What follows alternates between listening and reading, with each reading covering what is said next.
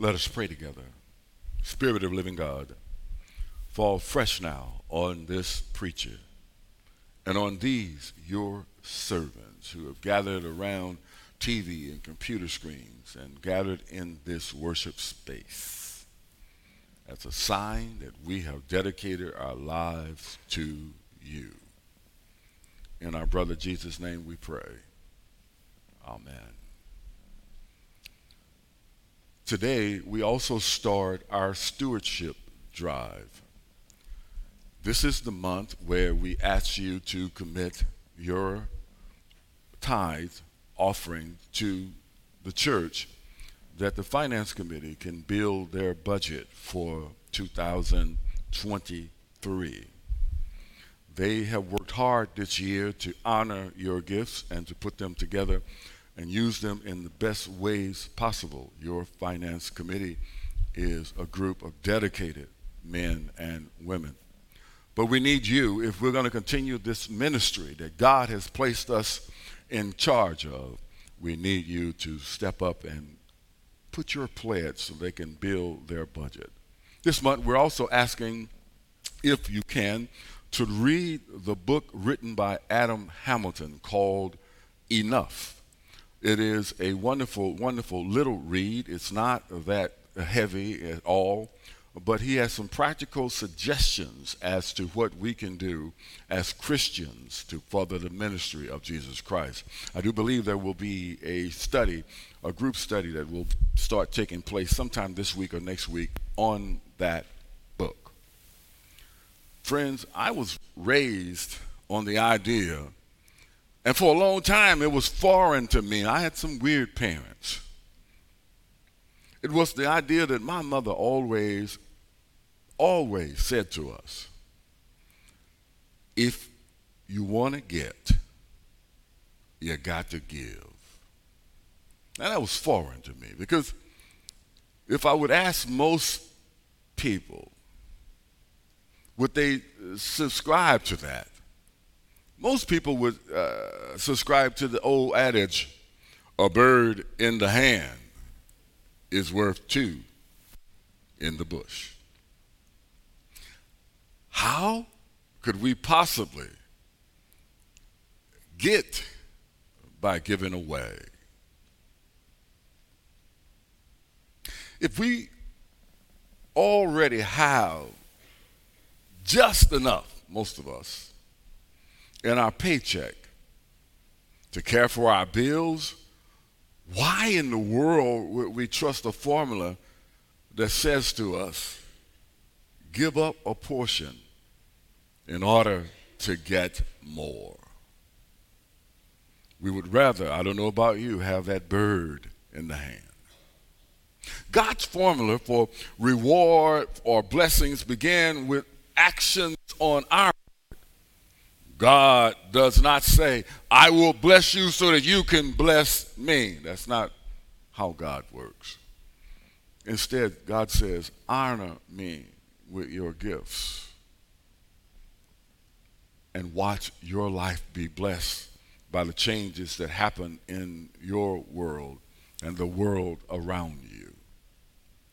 There's a popular scripture that a lot of preachers quote uh, when they start talking about giving and God's plan. It's found in Malachi chapter number 3, verse 10. It says, Bring the full tithe into the storehouse, so that there may be food in my house, and thus put me to the test, says the Lord of hosts. See if I will not open up the windows of heaven for you and pour down for you an overflowing blessing. The whole verse, though, can be stripped down to just a few words. When we give God, God gives us.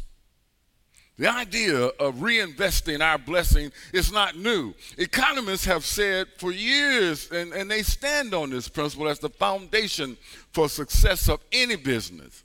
They agree that it is a sound practice for any business to funnel a certain percentage of the profit back to the business to ensure the growth of the business. And what percentage do economies suggest? You guessed it 10%. The Bible is clear. God is calling for us to reinvest our blessings in God's ministry to God's world. But most of us, like me, are afraid to trust God. Instead, uh, I'm waiting for an outpouring of a massive blessing before I do anything to improve on my giving to God's ministry. Uh, uh, God, don't you want me to win the lottery? Because you know the sinners have had that money long enough if you, if you just let me win. Calvary and I will do things to change normal forever. I'll give my 10% plus a tip on the side. Then most spend their lifetime struggling to make it from paycheck to paycheck. And it's getting harder and harder to make that paycheck stretch from one week to the other, sacrificing necessity after necessity, never seeming to have enough. I hear them saying, I try to tithe, but something always comes up. It really does. And I hear 1 Timothy 6 saying, Some people eager for money have wandered away from the faith and pierced themselves with grief. There's a reason for this. America is based on who has the most stuff. We are a capitalistic economy. And there are people who make a healthy living after getting you and I to spend our money on things we think we have to have. Hamilton in his book says that has made the American dream has become the American nightmare because of credit card debt. He said, he tells several years ago, the Royal Bank of Scotland sent an offer for a gold MasterCard to Monty Slater. The card came with a $20,000 credit limit. Quite impressive for his first credit card, wouldn't you say? Particular when you consider that Monty is a Shih Tzu dog. Raymond, his owner, thought about using the card for Monty's favorite treats, but then reconsidered, recognizing that his pup was not in a position to pay the balance when it came due. And that might negatively affect Monty's credit score. This may be a funny story, but it really iterates the sobering truth. We live in a world that encourages us to live beyond our means. We are enticed to have it now and to pay for it later, as opposed to saying, I'm going to be a good steward of what God has given to me. Here's what God's ministry to the world has to endure by most Christians around the world if I had some extra money, I'd give it to God, but I just don't have enough to support myself and my family.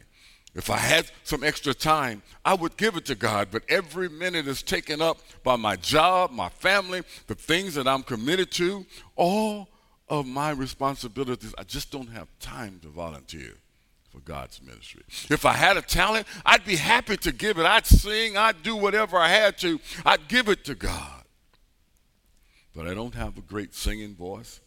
I have no special skills that the church could use. I don't have any leadership experience. What if for a moment, though, God would lay aside God's sovereign plan and give every one of us extra money, more time, a more glorious talent that the world would recognize just by looking at you? How long would God have to wait to get a return on God's investment? We serve a patient God. But I believe that even God has a limit to God's patience. And in the end, everything that God has given us would be taken up by more and more and more and more of what the world sees as important. And then we'll be right back to where we started.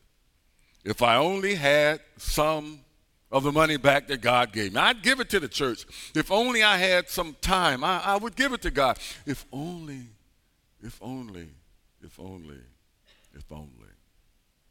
You know, sermons on giving are about as popular as a doctor's visit. And I don't really know any preachers that really like it.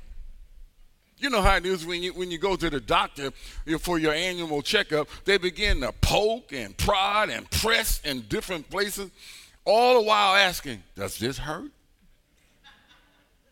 How about this? Does that hurt? If you cry out in pain, one of two things has happened. Either the doctor has pushed too hard without the right sensitivity, or more likely, there's something wrong. And the doctor will say, We better do some more tests. It's not supposed to hurt there. It's the same way when pastors preach about financial responsibility. Some people will criticize the message and the messenger. Either the pastor has pushed too hard or there's something wrong. In either case, here's what I say we are in need of the great physician because it's not supposed to hurt there. Generosity is as much a characteristic of who we are in Christ as love, faithful, worship, unselfish service, and humility. In other words, giving is a byproduct of our faith. You know, what a byproduct is, don't you? It is something of value that just naturally emanates or comes from as a result of making something else. When you refine petroleum, you get kerosene and gasoline. When you compress coal for thousands of years, you get diamonds. When Christ freely saves us, we give freely.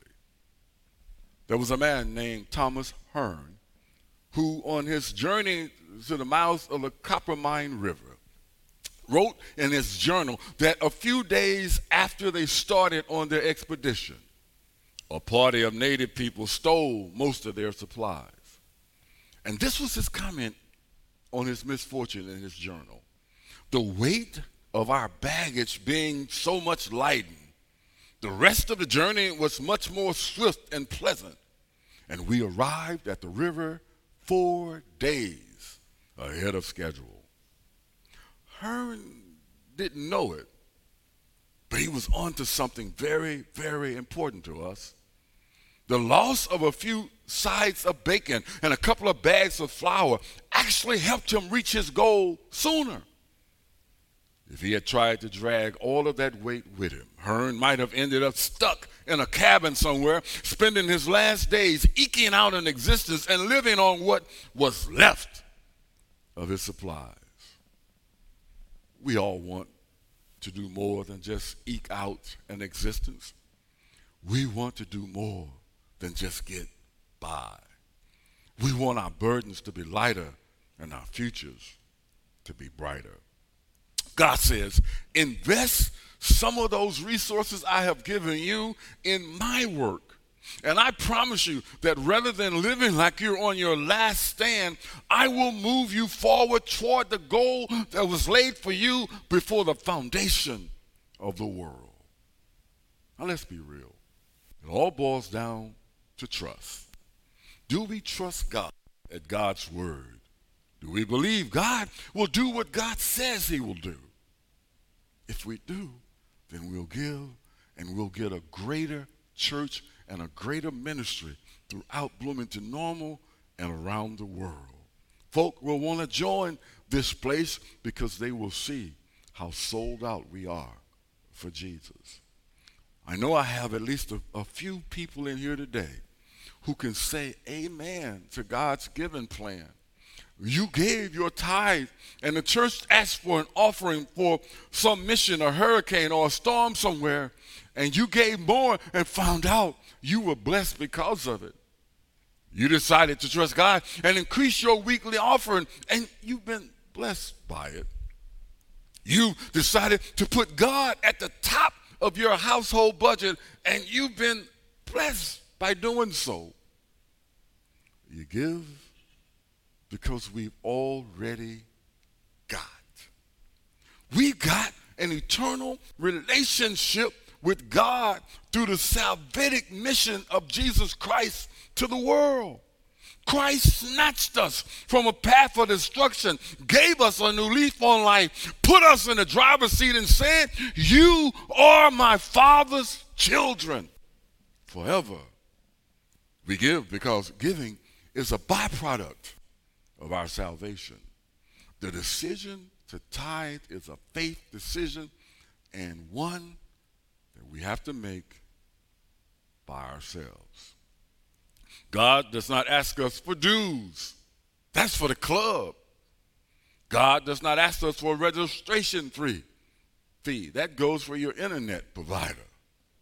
God does not ask us for installment plan. That goes for your car payment or insurance. God does God asks for a tithe. 10% of whatever blessings that God has given you. Time, 10% of it. A talent. 10% of your presence to be sitting with somebody who's watching us this morning on the live stream and lonely because they haven't had a visitor in days and even weeks. 10%. Whatever you have to further the ministry of God. Some already put their this principle of giving to get in practice on a weekly basis, but not in church. The practice is with the lottery system, it's the same. It's the same principle, but the odds are terrible. you invest and you may win. God's investment guarantees that you've already won. Some people give more to their club weekly and monthly than they give to God's mission to the world. Some people spend more on a daily cafe latte than they give to God's mission to the world. Some people spend more on their hair and their nails than they give to God's mission to the world. Some people dress well, drive well, eat well, smell well, bring, and then bring what they have left after they pay their bills to God. I know that's not you. You're just, uh, like me, living on a tight budget and got lots of kids who hang on longer than they should, and you try to swat them, but they keep hanging on. Like me, as soon as things get a little easier, I'm planning to tithe. Proverbs 11 says, Teach us that it's possible to give away and become richer, and it's also possible to hold on too tightly and lose everything. I want to be on the winning team that God has already laid up for me. I want God to bless me for my compassion and for my faithfulness, don't you? I want God to open up the windows of heaven and pour me out blessings too great for my arms and too great for my heart to endure. If we give according to God's prescription of giving, God guarantees us that we will not lose anything. We will get. If you're saying, ouch, the doctor who wrote the book of Luke wants to send you for a test. He already knows the test results before he writes the prescription because Luke trusts the great physician. The test results are in Luke 6. Good measure, pressed down, shaking together, running over. Will you give the Lord your best gift? Will you trust God enough to invest in God and know that you have you will have more than enough Will you lay up your treasures where moth and dust and we will fight over them after you're gone? Will you give Christ a portion of what he's already given to you and give it to God's mission to the world? I hear the windows already opening, don't you? And people are coming to know Jesus through your gifts and your presence all over the world. I feel a cool breeze coming from heaven, don't you? Friends, if we give God our best gift, not because we want to expecting big blessings on the other side, but we give God our best gift because God has already given us God's best gift in Jesus Christ. Let us pray. God,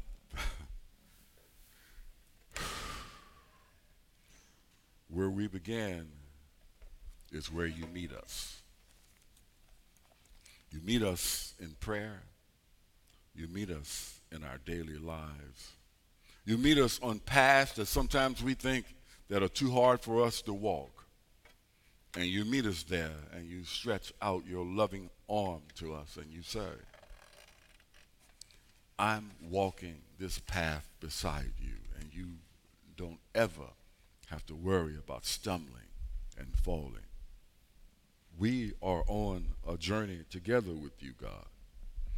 And we thank you that we have a Holy Spirit that reminds us day by day that you keep us wrapped so tight in your arms that not even, not even greed can snatch us away from your loving space.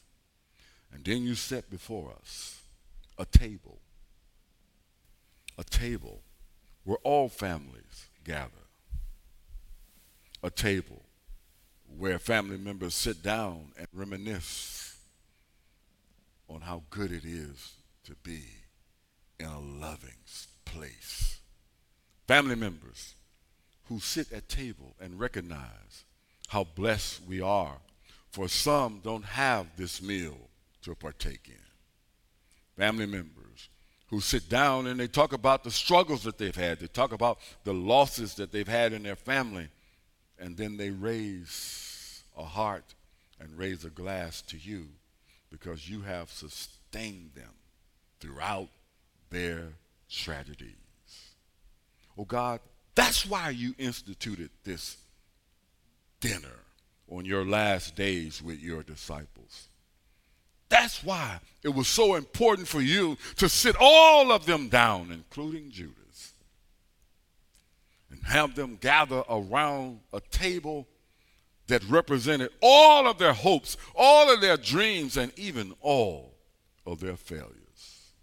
All of their disappointments were represented at that table.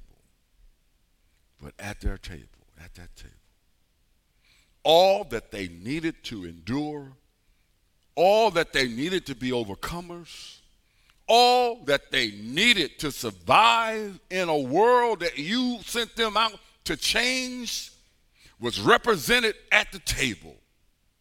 You said to them, This is my body, which was broken for you and for many.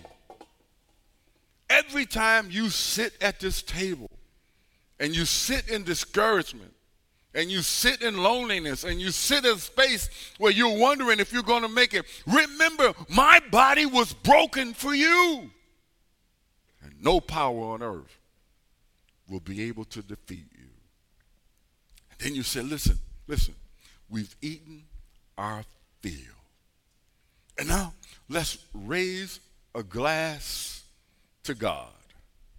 Because in this glass, in this glass, is a representation of my blood that was poured out and shed for you, that covers you from everything that evil tries to use against you, that covers you from everything that tries to discourage you. Remember, I sent you on a difficult mission, but I didn't send you alone. I send you with the power of this family that's gathered at this table. I send you with the power of my Holy Spirit that takes you and guides you to places that you never thought you'd be able to go. This is my body and blood given for you.